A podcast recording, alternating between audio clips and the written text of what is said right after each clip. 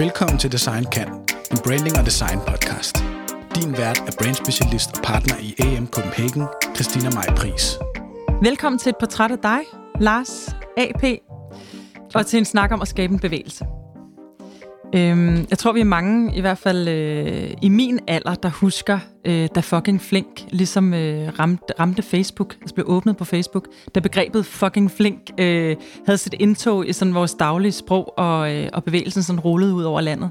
Jeg husker det i hvert fald super tydeligt, og det var dig, der skabte alt det. Og det stoppede heller ikke der. Det er jo sidenhen blevet til flere bøger, et utal af foredrag, TEDx-talks, processer, workshops for store og små virksomheder med mere, og meget af det skal vi høre rigtig meget mere om. Og en anden super interessant ting, jeg gerne vil nævne med det samme, er det her med, at du jo oprindeligt faktisk er fra vores branche.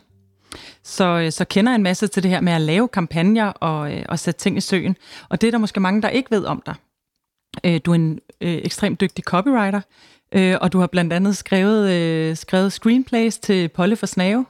Er det korrekt? Det er rigtigt. Blandt meget mere. Og du slog faktisk oprindeligt dine folder i Vibro, Du Gør Der Partners. Og hvordan alt det her, hvordan endte det med en kampagne, der hedder Fucking Flink? Hvordan endte det med, at du sprang ud og sagde, nu skaber jeg jeg kalder det både kampagne og bevægelse. Hvordan skaber jeg lige en bevægelse? Hvordan endte du med at tage den beslutning? Det er et meget godt spørgsmål.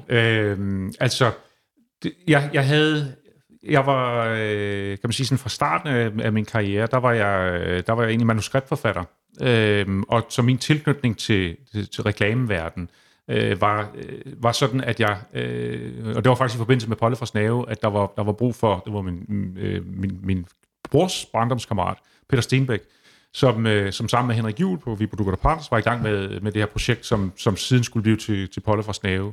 Og jeg var lige kommet tilbage fra den kanadiske filmskole, jeg havde været derovre og læse. Så Peter vidste godt, at jeg var kunne det her med manuskripter, eller i hvert fald var ved at uddanne mig til det. Og han vidste, at når Jens og jeg, altså min bror og jeg, når vi var sammen, så er vi ret utidige, når vi er sammen. Og de havde ikke helt kunnet få det til at svinge, altså få universet til at hænge sammen. Så vi blev inviteret ind, om vi kunne hjælpe med at prøve at udvikle på karakterer og udvikle med på universet osv. Og så det var sådan en, jeg kom ind i reklamebranchen. Okay. Og jeg har egentlig aldrig, altså så det er bare for at sige, sådan, jeg er ikke altså sådan i citationstegn reklameperson eller altså skolet i den retning, men sådan startede det, og så havde jeg sådan en egen virksomhed, hvor jeg så havde, der havde Novo Nordisk som kunde og så videre, og det var sådan med innovation og den slags.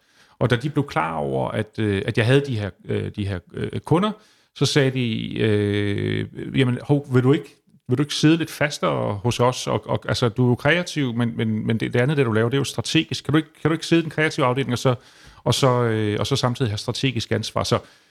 Så det er bare for at sige... Men det virker som et meget bredt felt. Altså, du er mega dygtig til at skrive, men du er også dygtig til at arbejde med strategi og... Så må vi hellere lægge låg på den og så sige... det er vel bare noget med, at de...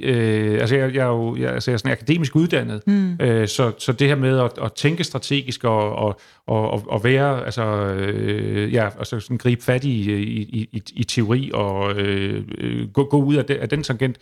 Det kan jeg i hvert fald, jeg kan godt sådan, det er naturligt for dig. Ja, det er i hvert fald det kan jeg kan godt finde ud af noget af det, og så det kreative kan jeg i virkeligheden vil jeg sige, jeg bestemt ikke den bedste strateg, jeg bestemt heller ikke den bedste kreativ, men jeg vil sige, når jeg får lov til sådan at lege lidt med begge eller have begge sådan ben med eller hvad man nu kan kalde det, så spiller det meget godt for mig. Så anyway, så jeg kom altså. Jeg havde egentlig en tilknytning her til reklamebranchen, hvor jeg så sådan var sideværs. Jeg havde egentlig selv min egen virksomhed, men sad inde hos dem og sammen. Og det var en fantastisk tid, fordi for mig var det jo meget enormt god lærdom at lære sådan reklamebranchens måder at tænke på, fordi jeg kom jo fra universitetsverdenen, hvor det er jo meget, der er det jo meget tungere og træer og det var noget af et kulturschok. Ja, men samtidig altså sindssygt fedt, fordi der er jo en energi, som man synes jeg savner steder, hvor det ellers bliver sådan lidt sindigt og langsomt. Og så, altså, Fucking Flink, det kom så egentlig af, at det her med sådan med hvad hedder det, et ben i hver lejr, det er måske sådan lidt en overskrift for mig, fordi jeg er også, altså jeg er søn af en amerikansk far, en dansk mor, og altså jeg fødte i Long Beach i Californien, og da jeg var 6 år gammel, flyttede vi så til Hårby, som ligger 7 kilometer fra Snave, deraf, okay. Polle fra Snave. Jeg havde vokset op i et hjem, hvor vi henover køkkenbordet har til engelsk, så dansk, så engelsk, så dansk. Det er meget normalt i tosprogede familier jo. Men det, der var lidt unormalt, og det er i hvert fald begyndt sådan at mærke ret tydeligt, det er, at jeg opfører mig simpelthen anderledes de dage, hvor jeg taler engelsk i forhold til de dage, hvor jeg taler dansk. Og jeg har gjort det hele mit liv, så det har været sådan ret tydeligt sådan... følelse eller erkendelse. Selvom du kun var 6 år, da du flyttede til Danmark? Ja, fordi det blev bare, det er meget mere, når du har en far, som er amerikaner, så selvom han jo lærte at tale dansk, så talte han stadigvæk som prins Henrik dansk. Ikke? Sådan, og det vil sige, at det var... Og vi var jo vant til at tale engelsk med hinanden, ja. Så det bliver man ved med at gøre. Det føles simpelthen unaturligt at sidde og tale... Så hvis der var gæster, så stod vi selvfølgelig over i dansk, men han havde ikke nødvendigvis noget sådan stort sprog, så det blev sådan noget danglish, når man... Og det kunne vi sagtens navigere i, men det var bare... Skulle man tale hjerteligt til hinanden, så var det bare... Så taler vi engelsk, fordi... Vi taler jo engelsk sammen. Men min mor for eksempel, så talte vi jo altid dansk med, fordi hun havde også talt dansk til os, da vi boede i USA. Men det, oplevelsen var, at jeg opfører mig anderledes, og jeg er simpelthen 2 grader gladere, når jeg taler engelsk. Er du stadig det? Ja, helt tydeligt. Altså, der er slet ikke nogen tvivl om. Og det kunne jeg jo ikke forstå, fordi det var i de år, hvor Danmark sådan gik for at være verdens lykkeligste. Vi vandt, år efter år, der vandt vi de her sådan, internationale surveys. Og jeg havde sådan, det kan sgu da ikke, det er da mystisk. Altså, hvis det her det er verdens lykkeligste land, og jeg sådan halvdelen af mig er en del af verdens lykkeligste folk, så ville jeg da tro, at jeg var lykkeligst, når jeg taler verdens lykkeligste sprog, men jeg havde jo lige præcis haft den her sådan, grunderkendelse, sådan hele min opvækst og hele mit liv, at jeg skulle faktisk glæde, når jeg taler det andet sprog. Hvordan kan det hænge sammen? Og det er jeg slet ikke klog nok til at svare på. Men hvordan kan det være, at du hægtede den op på sproget? Altså, jeg ved godt, at du havde den oplevelse.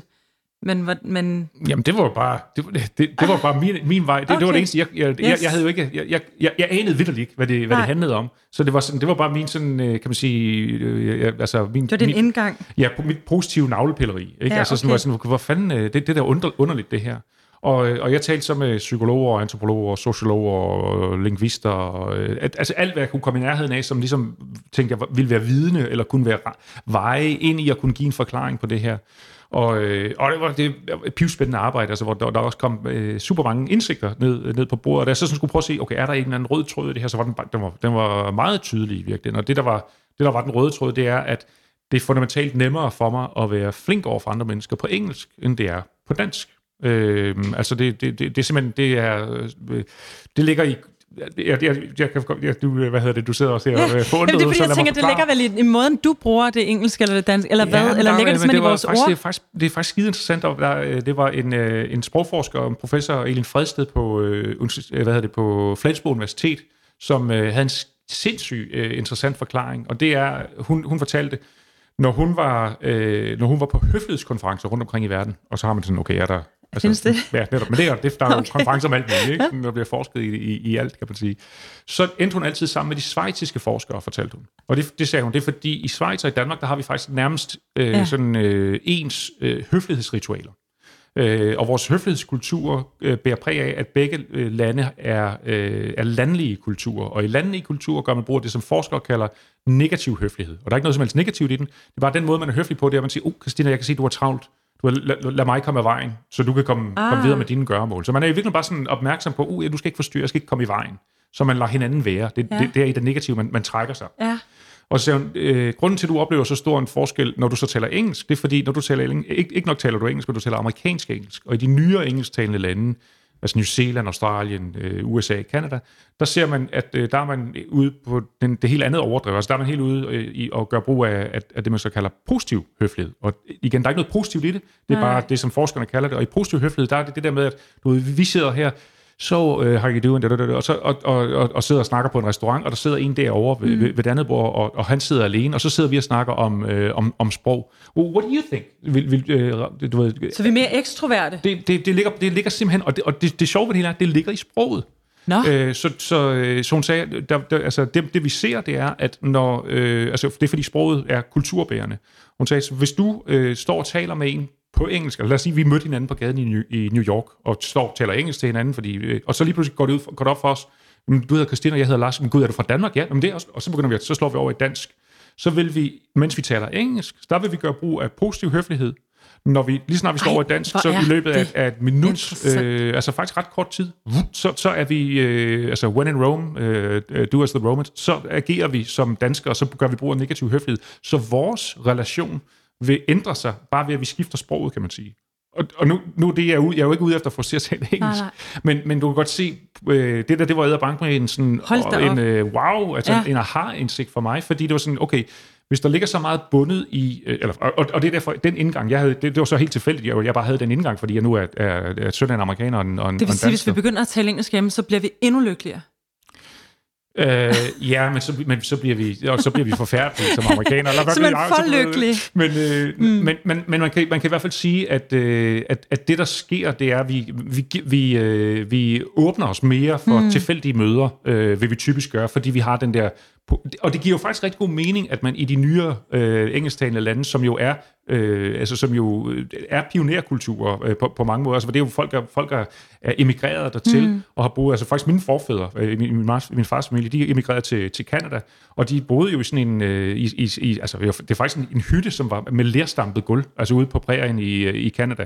Så det har jo været sådan nogle samfund, hvor man, altså der er det fandme vigtigt at kende naboen, og det er også vigtigt at kende, altså ved jordmoren, som bor der, 10 hus længere nede, at man kan ringe til, ikke rigtigt, for det gør man jo ikke, men altså man kan løbe ned til hende og sige, okay, nu er lillemor, nu er den der, så hun kan komme løbende og hjælpe. Altså den kontakten til de andre. Man er afhængig af hinanden. Det er du på en helt anden måde end i samfund, hvor du kan man sige, hvor du har din familie og din slægt sådan omkring dig, fordi her der var du rejst ud. Altså min farmor, som var af norsk oprindelse, hun var den fjerde i søskendeflokken. De var 7 i alt. Den fjerde, der blev sendt penge hjem til. Da hun var 19 år, der blev sendt penge hjem til hende, så hun kunne rejse over. Der var ikke flere penge. Så hun var den sidste, så de 3 andre, de blev så boende i Norge. Men det vil sige, det er sådan, du har jo det her med, at du har, altså det er måske faren, som har rejst først afsted, så kommer moren med, så kommer den ældste, så kommer den næste ældste, og så videre. Så man er jo sådan i små, brudte familier, som så forhåbentligvis bliver samlet. Det har jo været sådan, det har startet. Og der bliver det jo nødvendigt, at man kan finde ud af det med andre familier, eller brudte familier. Altså at du bliver nødt til, at du er god til at lave bånd, kan man sige, ikke? Så derfor giver det egentlig meget god mening, at vi har en anden, altså at kulturen der er anderledes. Men for mig, kan man sige, altså blandet her i Danmark, der var det bare det med, det var da sjovt, at jeg opfører mig anderledes, når jeg taler det ene sprog i forhold til det andet. Hvad kan det? Og det, jeg som sagt fandt ud af, det er, jamen jeg har nemmere ved at være flink, kvæg den positive høflighed her, når jeg taler engelsk, i forhold til, når jeg taler dansk. Og det her, når jeg er flink, så bliver jeg selv gladere. Jeg gør også andre folk gladere, håber jeg da på, når jeg prøver på at være flink over for dem. Ikke? Og så, det er jo noget med, at man så lige et øjeblik forsøger at hjælpe en person med nogle tunge indkøbsposer op ad trappen, eller hvad det nu end måtte være. Så det, forhåbentligvis er det noget, der løfter den anden person også, men det løfter også mig selv. Og det synes jeg var en vild indsigt, at sådan, ved at jeg giver lidt af mig selv, så får jeg også bare på humørbarometer, jeg bliver lige løftet 2 grader. Det er da vildt. Det må vi da kunne bruge sådan noget. Og det var faktisk det, der var min indgang til det. Det var, at jeg synes, Danmark er et fantastisk land. Jeg er vildt glad for at bo. Jeg er enormt glad for, at mine forældre besluttede sig for at flytte fra Sydkalifornien til Danmark, for netop, at vi kunne vokse op i det her smørhul af et samfund, som det jo er. Men er der én ting, jeg savner i Danmark, så er det faktisk den der sådan umiddelbarhed, man kan have i mødet med andre mennesker. Så kan man sige, men det kan du jo bare gøre. Og det kan vi jo også, men vi har kulturen imod os, kan man sige. Vi har jo bare en anden måde at opføre os på. Det som hende her, Elin Fredsted, professoren i Flensborg, sagde, det at du har bidt mærke i det her, det er i virkeligheden, det er god timing. Fordi demografisk, der har vi i Danmark ændret os, hvor vi altså for 50 år siden, der var vi landligt, eller der var vi demografisk en landlig kultur. Der var vi flyttede så meget til de større, til købstæderne og så til de større urbane områder, så vi faktisk gået hen demografisk og blevet en urban kultur. Men vores adfærd, altså vores samværsform, den har bare ikke ændret sig. Vi er stadigvæk, der gør vi stadigvæk brug af en landlig kulturel måde at være over for hinanden. Så vi faktisk brug for at ændre den. Og det kan man sige, det er måske det, jeg prøver på sådan at spæde i glasset, altså at vi netop måske kan begynde at åbne os en lille smule mere, og altså ikke blive amerikanere, det er slet ikke det, jeg er ude efter, men bare give lidt mere af os selv. til hinanden, for det tror jeg virkelig også, det vil vi jo i virkeligheden også rigtig gerne. Vi kan også godt mærke, at vi bliver løftet af hinanden, når vi netop åbner os lidt over for hinanden. Det gør jo nogle dejlige ting. Men altså, det er sjovt, fordi da jeg mødte bevægelsen første gang på Facebook, det var i 2010, eller var det 11? 2010-11, at den blev lanceret. Nej, det var slutningen af 2010, ja, det rigtige. Ja. Der var jeg faktisk overbevist om, at du måtte have haft nogle hårde oplevelser, eller du måtte have haft et eller andet, som gjorde, at nu skal vi kraftedeme med tilbage til at være flink over for hinanden. Og jeg kendte dig overhovedet ikke, og jeg kan heller ikke huske, at du var i den grad sådan trukket helt frem. Det var mere sådan bevægelsen, der var trukket frem, ikke? Ja. Og at folk delte oplevelser osv. Ja. Hvilket jo var det, du også håbede på, ikke? Jo, tænker jeg. Jo. Men det kommer så et lidt andet sted fra, altså fordi en ting er, at man jo i sproget, engelsktalende sprog, er mere høflig, men flink er ligesom skridtet videre, ikke? Altså, er engelsktalende mennesker mere flinke over for hinanden end danskere og schweizer? Altså, det er mere for at sige, hvordan blev det til flink og ikke høflig? Eller hvordan tænkte du noget med at give videre? Eller er der også en buddhistisk tanke bag? Eller, altså, hvordan... Ja, i mine ører, der synes jeg bare, at høfligt, det var lidt sådan noget, man... det var sådan lidt... Det var sådan noget Emma-gad, men det gider vi sgu ikke i dag. Altså, hvis du forstår, hvad jeg mener. Så jeg tænkte, hvis man skulle have noget, som er netop en måde at åbne sig for hinanden og være der for hinanden. Og det er jo ikke fordi, jeg vil have, at vi sådan skal begynde at redde børn ud af brændende biler. Det synes jeg, vi skal. Ja, det synes jeg også, vi skal, hvis der er en brændende bil. Ja. Men der er jo ikke brændende biler hele tiden. Men bare det der med, at man sådan kan... Hvis mennesker er batterier, eller genopladelige batterier, at man så, når man har været i møde med en, at så føler man sig sgu opladt. Snart føler sig afladt, eller bare sådan, at man bare trummer rummet videre i, med samme mængde volt. Nu kommer jeg lige ud af en tangent her med en dårlig metafor. Men så flink var egentlig bare en måde at netop tage... Jeg synes, det havde mere appel for mig, end høflig havde. Og så, jeg sad faktisk op på toppen der, inde i People Group,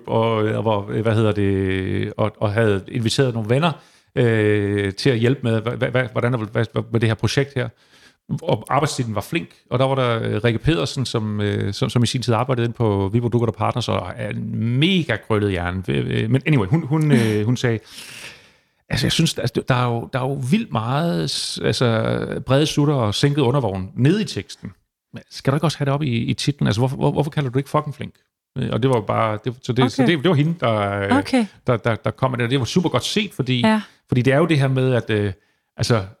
hvis ikke du pisser nogen af, så pisser du ikke. Altså, der gav det at putte sådan F-ordet foran, det gav det jo netop noget stridthår, som der var brug for. For det netop kommer ud af det der sådan elevrådsformands præg, og det bliver noget, jamen hey, det her det er jo noget, vi alle oplever. Altså også sådan roden ned på hjørnet af gaden, oplever jeg også overskud fra andre, og at vi sådan lidt kan hylde det. Det var det, jeg egentlig gerne ville. Og hvad ville du? Altså hvad tænkte du, siden du tog en beslutning om at starte sådan en bevægelse? Hvad drømte du om, at det skulle blive til? Hvorfor gjorde du det? En ting er de her findings, du havde gjort dig i forhold til sproget og din egen opvækst, men hvorfor satte det her i søen? Altså, og hvad drømte du om, det skulle ende med? Jeg ville jo bare... Okay, men det var bare en bog. Det var bare en bog. Men selvfølgelig, jeg var da lidt vidtløftig, og Tina Hverborg, som var marketingansvarlig på forlaget, som jo også er en del af Fucking Flink nu, og har været det sådan der lige fra starten, kan man sige.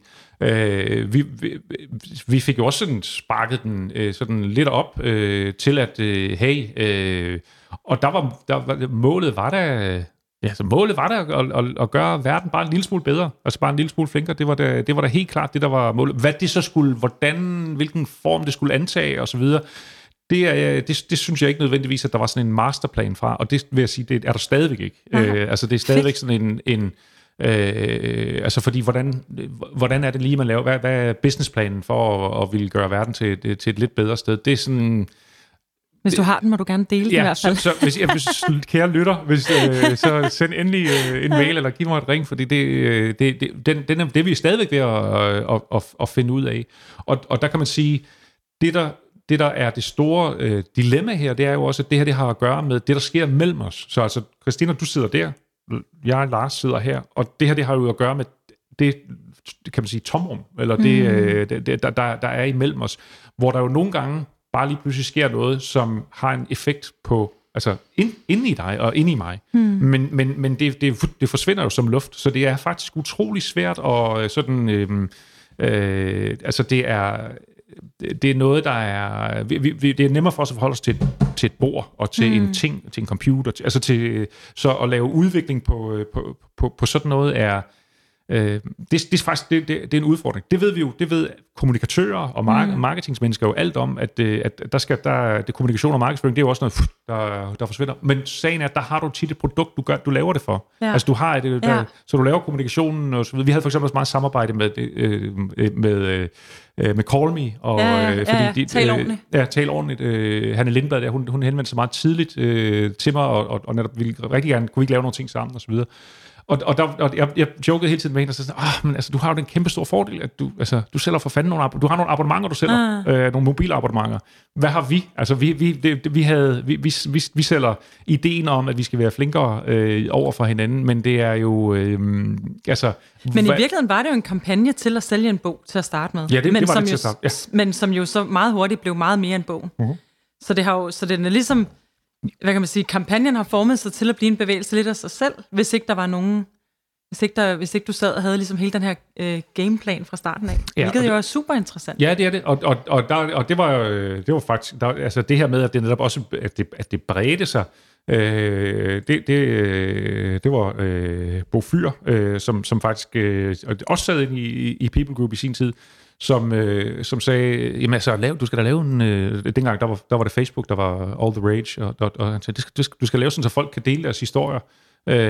Så det var ham, der hjalp med sådan, okay, hvordan kunne det... Det var ikke, fordi jeg havde særlig meget sådan, kendskab til SoMe og alt muligt andet, hvordan man gør det.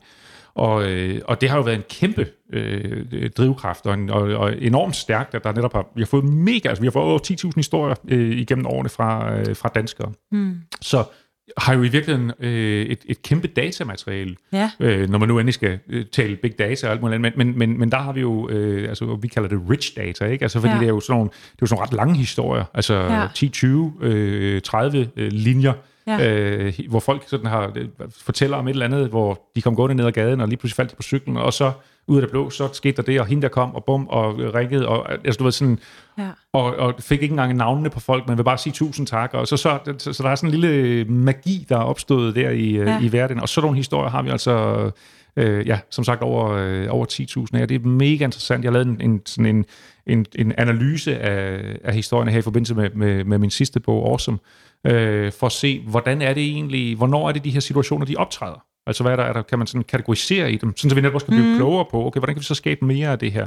Og det har været meget spændende, fordi det har så også affødt nogle, kan man sige, sådan nogle formater, vi så kan lave, som vi laver workshops med, og som vi kan, hvor vi kan hjælpe folk til netop at blive en lille smule klogere på, hvornår er det egentlig, du har mødt verden, og hvor verden har mødt dig, altså hvor der har været overskud i det møde, og hvad er det egentlig, hvad siger det om dig, for når man sådan stiller dem op på linje af de her situationer, man har haft. Og de siger jo også, altså, når vi for eksempel laver det i teams, og når vi laver det i organisationer, og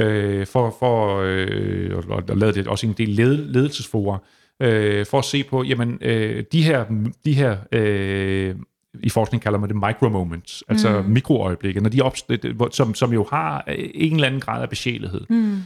Hvad er det egentlig?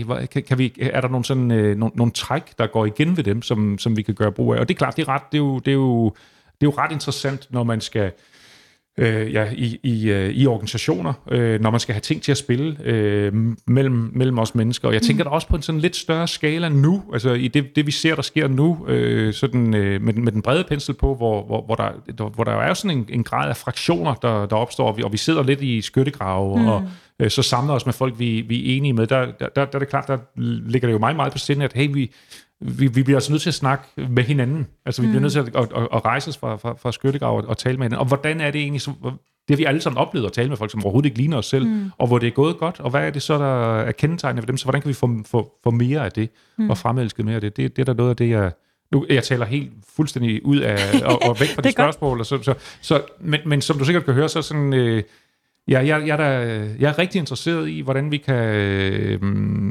vi kan skabe en verden, hvor vi er hvor vi kommer hinanden ved på vedkommende måder og får det guld frem i hinanden, som vi jo gør, når vi netop når vi møder hinanden med flinkhed på. For så sker der sgu nogle ret fantastiske ting.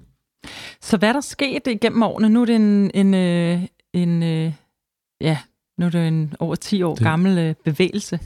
Er der stadig gang i den? Er det stadig... Hvad bruger du det til? Hvordan, nu siger du det her med, at du kan facilitere workshops eller arbejder. Er det internt for virksomheder i deres kultur? Eller hvordan? Altså, der er blevet lavet nogle produkter omkring det her, så i virkeligheden så er produkterne opstået efter at bevægelsen. Ja. Altså hvilket jo er super interessant. Ja, altså der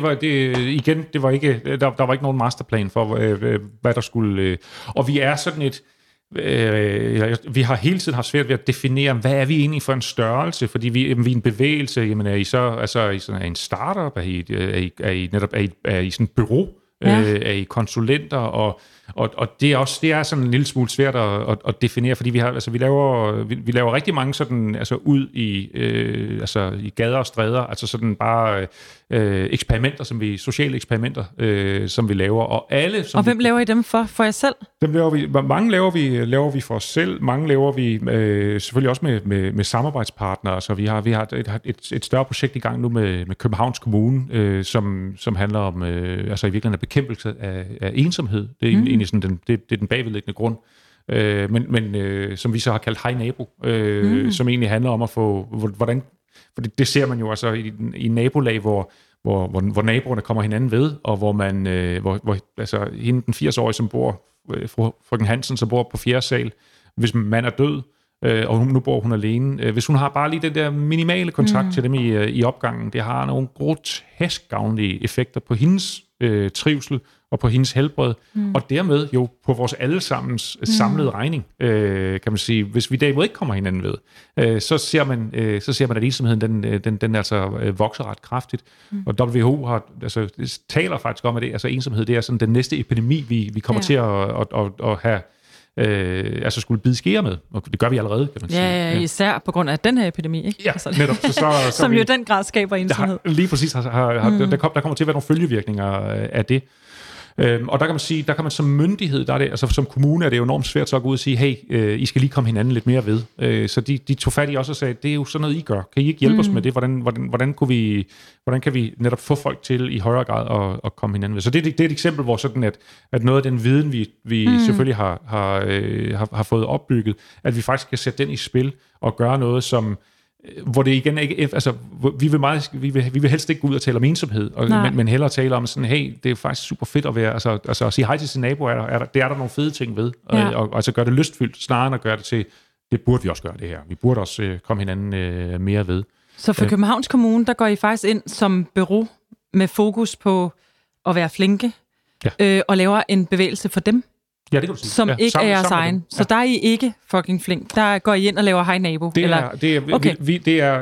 er Københavns Kommune og fucking flink, der sammen laver Hej Nabo. Og det er ofte sådan, vi bliver... Altså, det er, fordi vi har den der sådan lidt spøjserolle, hvor vi er ikke et bureau, men vi er... Jamen, I har jo også en stor følgerskare, og I har jo også altså sådan... Så de samarbejdspartnere, vi har...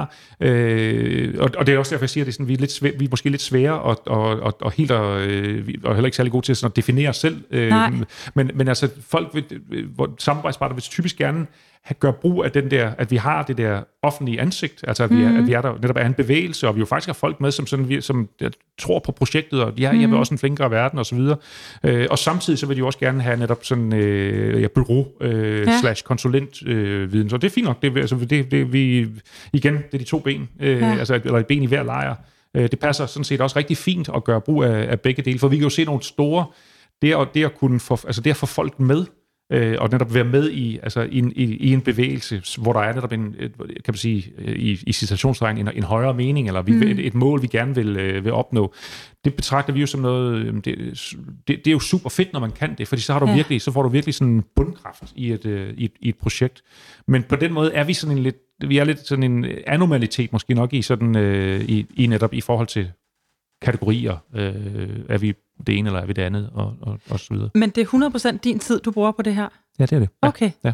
Og I er et lille hold? Vi er et lille hold. Vi var et større hold, og fandt jo lynhurtigt ud af, at hvis man er et stort hold, så skal man have faste opgaver, ja. Og når en opgave slutter, så skal der lige pludselig findes ny, og der er vi simpelthen i et, det kender du nok alt til, der er simpelthen bedre at være et lille hold, og så og netop vokse, når der så kommer en opgave, så har vi et stort netværk, som vi gør brug af. Men altså for eksempel laver vi havde også et stort projekt med DSB, med frontlinjepersonalet i DSB, og der handlede det jo om, altså der var det, kan du sige, service, altså flinkhed, ja. Det handlede om, men igen møderne med andre mennesker.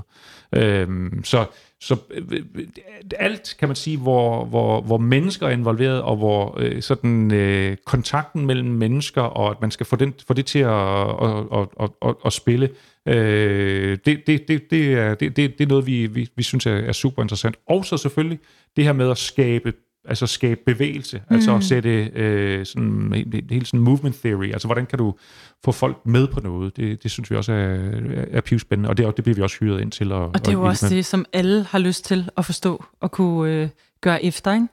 Ja, og det lykkes jo heller ikke hver gang. Det er absolut ikke. Men det er jo, altså der kan man sige, det kommunikative og det markedsføringsmæssige, det er jo netop også noget af det, som man virkelig netop arbejder med i de verdener. Mm. Da jeg begyndte at researche lidt på dig, der var jeg selvfølgelig også inde og kigge på Fucking Flink på Facebook for at se, bare prøve at læse nogle af de historier, der var, og sætte mig lidt ind i, hvor I er henne i dag, og så videre. Læste også alt, hvad jeg ligesom kunne opstøve omkring dig. Og der er jo, altså, man tænker på, at alle de gange, du har mødt nogen, eller alle de gange, de historier har mødt nogen, så har det jo gjort en eller anden forskel i en eller anden grad. Og så kom jeg til at tænke på, at da jeg var måske været 20 år gammel, der sidder jeg sammen med sådan en ven, jeg havde, som lige var de der 10 år ældre end mig.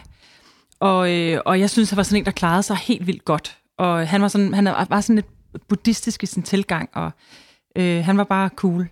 Og han sagde til mig, Kristina, jeg vil give dig et godt råd. Og det er, at hver gang du går, for eksempel, du har været på toilettet, og der er ikke mere toiletpapir, der hænger op på holderen, men den står nede på gulvet, og du kan se, at der hænger en, der er brugt. Skift den ud. Brug lige de der 2 sekunder på at skifte den der skide toiletrulle ud. Fordi det er en lille bitte ting, men for den næste, der er det sgu meget godt. Og det er jo i overført betydning. Det handler ikke om den, men jeg kan huske den samtale. Jeg kan huske, hvor jeg sad henne, på hvilken café jeg sad inde i byen, da han sagde det. Og jeg kan huske, jeg lappede det i mig, og jeg tænkte, det er fandme ikke atomfysik, det her. Og selvfølgelig skal det ikke handle om en toiletrulle, men det har faktisk gjort noget ved mig. Altså det der med altid lige at lave et lille bitte overskud, lige gøre det der lille ekstra, hvis man har det. Og også nogle gange, når man så ikke har det, så man beslutter sig for, at man så ikke har det. Men være bevidst om, at man så gør noget, der måske ikke er helt det smarteste at gøre. Og jeg tænker, det er jo det, du gør hele tiden. Det synes jeg var ret fantastisk. Altså, han gjorde det ved mig, du gør det ved mennesker konstant, og det er jo en fantastisk ting at sætte i bevægelse. Nu læste jeg en af historierne i går, hvor der var nogen, der sagde tak til en, som havde sagt tak til dem, fordi de har samlet skrald op. Hvilket jeg synes var sådan, altså også sådan en enorm sjov. Altså, hun gav sig tid til at sige tak til os, fordi at vi gjorde noget flinkt i forvejen, ikke? Så det er jo, altså, det er jo virkelig dejligt det her. Nu kom jeg også langt ud af en tangent, men det er jo virkelig dejligt det her med, at så lidt har så kæmpe stor effekt, ikke? Jamen det er lige vigtigt for mig at sige, altså jeg er et røvhul også. Altså sådan det, du må endelig ikke... Nej, men det er vigtigt at vide, at jeg er jo ikke sådan en, som... Jeg er du er ikke perfekt? Overhovedet ikke. Altså jeg går bestemt ikke og er flink hele tiden, men jeg bestræber mig på, ja. Og det er klart, det der... Det er en beslutning. Det er det nemlig, og det er en beslutning, og det er det, at når du ser toiletrullen, der er tom, ja, og når du ikke gør det, så ved at du ikke gør det. Og det er måske også sådan lidt sådan, okay, det havde jeg sgu ikke lige overskud til, sådan, men så næste gang, så vil jeg bestræbe mig på at have det. Sådan har jeg det da også. Altså, jeg synes, det er overhovedet ikke rocket science. Og to, jamen, kan man være med til at altså, skabe de ringe i vandet? Ja da, det vil jeg da super gerne. Det håber jeg da på, at jeg kan være med til at give. Så det er fedt, og jeg synes, det lyder som et rigtig godt råd, du fik af din 10-årige ældre kollega. Jeg tror ikke, jeg har snakket med ham om det siden. Det kan være, at jeg ikke engang kan huske, han har sagt det. Nå, men han er glad, når han kommer på toilettet efter dig. Kan du ikke prøve at sætte lidt ord på de bøger, du også har skrevet undervejs? Jo, jeg havde skrevet nogle bøger, inden jeg skrev Fucking Flink, og Fucking Flink var jo den her, det var det her personlige, det har jeg så nok nogenlunde fortalt. Så skrev jeg sådan en opfølger på den, eller til den, som hed Fucking Flink dig selv, som var i virkeligheden, jamen altså, hvis du sætter dig for, det her, det vil du gerne, hvordan kan så du så det her gøre med det? At tage beslutningen? Ja. Mm. Og så har jeg så skrevet en bog her, som udkom sidste år, som hedder Orhsome, altså Orhsome, sådan lidt en fordanskning af Orhsome. Og det var en bog, hvor jeg som sagt tog alle vores historier og prøvede at tygge dem igennem og så se, er der nogle kategorier. Og grunden til at jeg gjorde det er fordi jeg blev bogen skrev jeg, fordi jeg selv var totalt jeg var ramt af, jeg var sgu desillusioneret. Altså jeg synes egentlig verden var på vej i en retning, hvor jeg slet ikke kunne se mig selv. Jeg kunne slet se mig selv i det, og jeg var tynget, tror jeg, godt man kan sige. Og jeg havde simpelthen brug for at komme ud af det her mismod, jeg var i. Og altså, jeg synes jo også, der er jo masser af ting, hvor jeg synes, man godt kan blive lidt mismodet over, ikke? Sådan, og så var det, jeg ledte lidt forskellige steder, og en af de ting, jeg faldt over, det var Maslow, ham med behovspyramiden, hvor han døde. Som 62-årig døde han ret pludseligt af et hjerteslag. De sidste 2 år, inden han døde, altså fra han var 60, han var 62, der arbejdede han, og han var altså en kæmpestor psykolog. Der arbejdede han på fuld tid på et forskningsprojekt, han havde sådan en 4-årigt forskningsstipendiat, han havde fået, hvor det, han forskede i, det var det, som han kaldte plateauoplevelser. Og plateauoplevelser, det er i virkeligheden ting, som ligger... Altså den behovspyramide, vi kender, den har 5 niveauer. Øverste niveau hedder selvrealisering. Det er nok der, hvor de fleste, der lytter til den her podcast, er. Altså der, hvor man faktisk begynder at kunne realisere sig selv og sine talenter og det, man synes er spændende osv. Der er vi heldige i Danmark, at vi faktisk kan komme op på det niveau og være der. Men det Maslow forskede i, og de har som sagt, som det fyldte det hele de sidste 2 år, det var, han sagde, der er faktisk et niveau mere. Og netop der havde jeg jo sådan, okay, tell me more. Ja, præcis. Mere om. Og det han sagde, det der kendetegner det her plateau-niveau, som han så endte med at kalde self-transcendence, det er faktisk sådan halvbuddhistisk. Ja. Det han talte om, det er, at det er kendetegnet ved de her plateau-experiences, hvor du har oplevelsen af at være i altså uhørt høj grad af kontakt med verden omkring dig. Så du har sådan lige momentvis, har du sådan en, wow, at du er i kontakt. Og det er ikke TM-meditation, det er ikke det, han refererer til. Nej, men det, der er mange, rigtig mange ligheder, når du sådan studerer de verdener. Han sagde, det kan foregå i din baghave. Du står og nusser med din tomatplante, og der kan det opstå. Og altså det kan sådan, men det er sådan en, der bruser sådan en fornemmelse af forbundethed over dig. Og han sagde, altså det er the shit. Det skrev han ikke i nogle spørgsmål, men det var ligesom det der fremstod. Og han nåede kun at skrive noter om det. Okay. Og han nåede at skrive noter, og han nåede at holde nogle forelæsninger, og så var det jo altså, han faldt død om. Men ikke desto mindre er det det, der var, han, som han sagde, det her den er. Og det blev jeg jo mega interesseret i, fordi jeg tænkte, okay, det må jeg se nærmere på. Og da jeg læste de ting igennem, der så er samlet om det, så var sådan, jamen hov, det er jo for fanden det, man oplever i flinkhedsoplevelser. Altså det er jo rigtig meget af det, altså, som jo bare er hverdagsoplevelser, men det er jo netop det der med, at du oplever en uhørt høj grad af forbundethed med verden omkring, og det er også det, du gør i en flinkhedsoplevelse, det er, at du oplever, hvor kom det lige fra? Ja. Hvorfor? Altså sådan, det er jo netop, det er jo uhørt det her, men lige pludselig er den der. Altså. Ja. Og så var der noget andet forskning i Orhsome, altså AWE, som jo faktisk er sådan det Orhsome kommer, kan man sige, ikke? Og det forskningsfelt er Orh betyder bjergtagethed, altså man bliver bjergtaget over noget, ikke? Og der var ligesom nogle floder der, eller nogle åer, som løb sammen med de her ting, for jeg kunne se i de her Orh-fremkaldende oplevelser, eller altså følelser af bjergtagethed, at det koblede med noget af det, som Maslow skrev om, og de koblede alt sammen med faktisk nogle af de grundelementer, man ser i de her flinkhedsoplevelser. Så det var i virkeligheden de 3 ting, jeg prøver at skrive sammen, samtidig med, at jeg prøver at løfte mig selv ud af sådan et personligt mismod, kan man sige. Ja. Og det jeg så prøvede at gøre, jeg prøvede ved at se på alle vores alle de historier, som dejlige danskere har sendt ind, og se, er der nogle kategoriseringer, altså kan jeg sådan opdele, fordi folk har faktisk skidesvært ved at komme i tanke om flinkhedsoplevelser. Når jeg er ude og holde oplæg og foredrag osv., så spørger jeg altid ude i rummet, så spørger jeg, prøv lige at komme i tanke om en uventet overskudsoplevelse, jeg har haft, og 30% af rummet, de kan simpelthen ikke komme i tanke om en. Er det rigtigt? Det, altså, og forskningen nu, når man ser på, hvor meget kontakt med andre mennesker rent faktisk betyder for os, så er det jo virkelig sådan, det er faktisk det er problematisk, at vi ikke kan komme i tanke om de her situationer, ja. At vi ikke sådan, hvad skal man sige, at vi ikke husker, altså at de ikke netop sådan indbrænder sig hos os, fordi de faktisk betyder mega meget for vores sundhed, altså for vores trivsel, mentale sundhed. Så jeg tænkte, okay, hvis jeg nu har jeg jo ret stort datamateriale her, det har vi jo fået samlet, så hvis jeg nu prøver at kigge på, er der nogle kategorier, så kunne det være, så kunne vi stille nogle spørgsmål til folk, så vi kan sådan guide dem i rent. Du har nok oplevet noget af det her, kan du komme i tanke om noget? Og det viser, der var sådan 7 forskellige kategorier. Så i bogen prøver jeg at guide læseren igennem. Jeg gjorde det altså også, det var sgu mig selv, jeg skrev den til, den her bog her, så det gør jeg med stort. Altså alt det, jeg har skrevet, der er lige så meget selvudvikling, ja. For at se, jamen, hvis jeg nu kan få legnet sådan 7 situationer op, det siger jo noget om, hvornår har jeg egentlig mødt verden på en måde, hvor jeg har skulle været ret boblende, eller hvor verden har mødt mig og har gjort mig ret boblende. Det er bare gode steder at være, kan man sige. Ja. Og hvis jeg så kan trække noget essens ud af det, for at sige, jamen, altså, når du er på den her måde her, eller når verden står på den her måde her, boing, så spiller det sgu ret godt. Ja. Så der er, måske kunne der danne sig sådan en rød tråd for, hvad det er, jeg skal, kan man sige, hvilken vej jeg skal navigere fremad. Ja. Og det har været mega fedt, fordi det, hvor det i virkeligheden bliver flinke oplevelser, som måske kan blive et pejlemærke for, hvilken vej man skal gå fremad. Det har i hvert fald givet mig sindssygt meget mere tro på hvad er jo vildt, mand.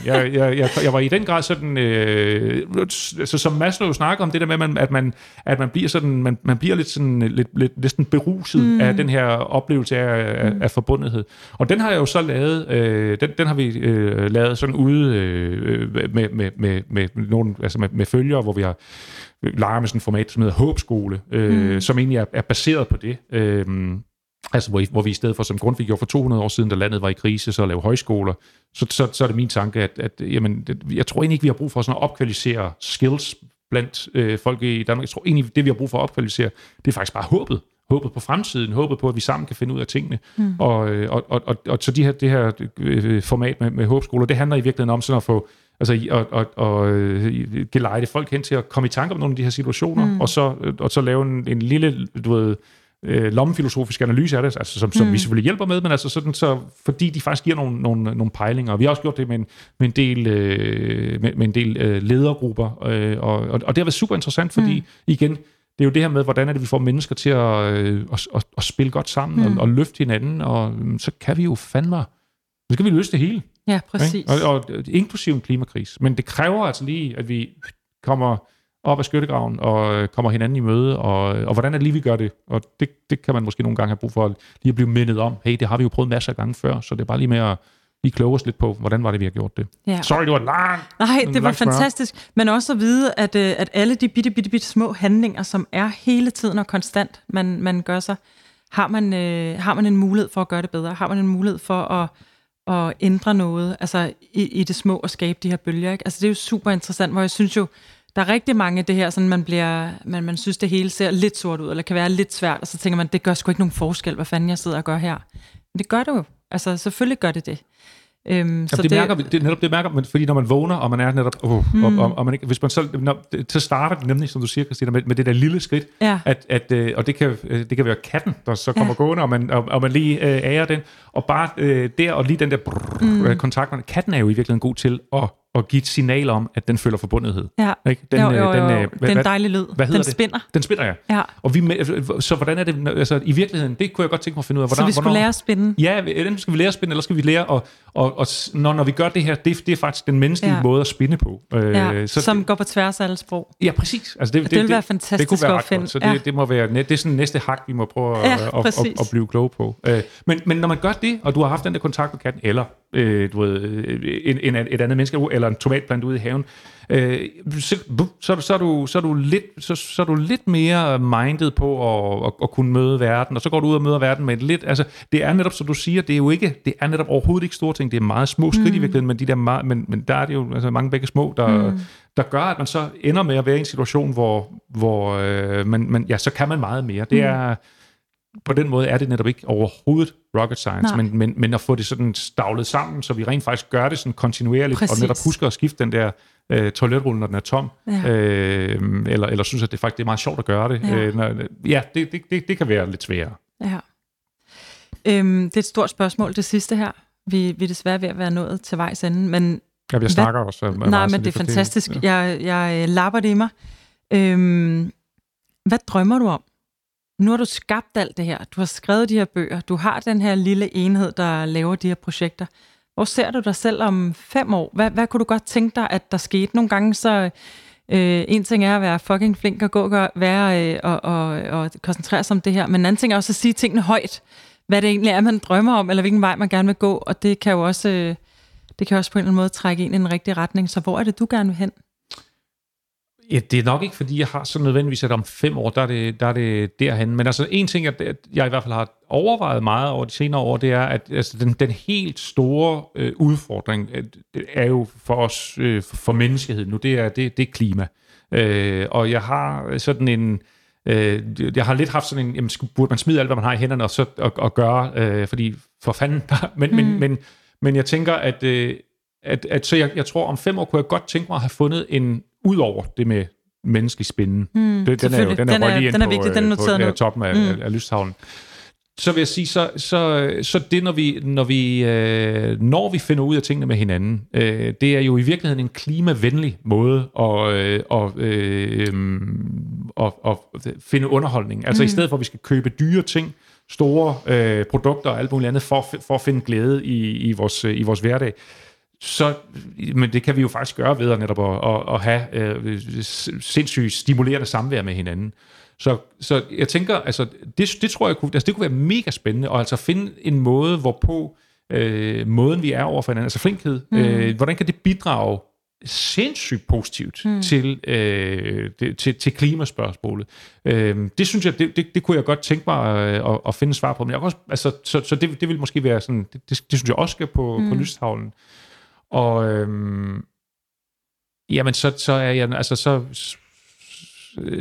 ja, det bliver nok ikke mere sådan præcist end det, men jeg vil gerne gøre, altså jeg vil gerne have, at flink det er noget, som bare er så fucking appellerende, at det har alle lyst til til at være. Det er sådan et lifestyle choice.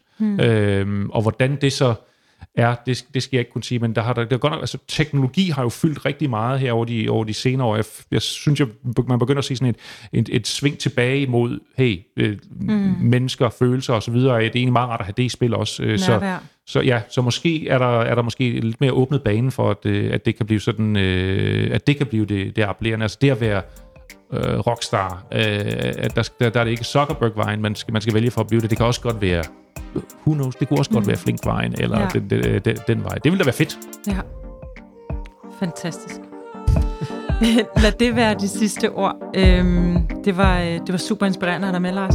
Jamen, det var tak, super hyggeligt, at jeg måtte være med. Tusind tak. Tak. Og tak, fordi du lyttede med på podcasten Design Kan. I dag var gæsten Lars A.B. Du kan følge podcasten på Design Kans hjemmeside, Facebook-profil eller på AM Copenhagens Instagram. Afsnittet er optaget, klippet og mixet af Tobias Ardomat. Og jeg håber, vi høres ved næste gang, hvor jeg endnu en gang vil undersøge alt det, som design kan.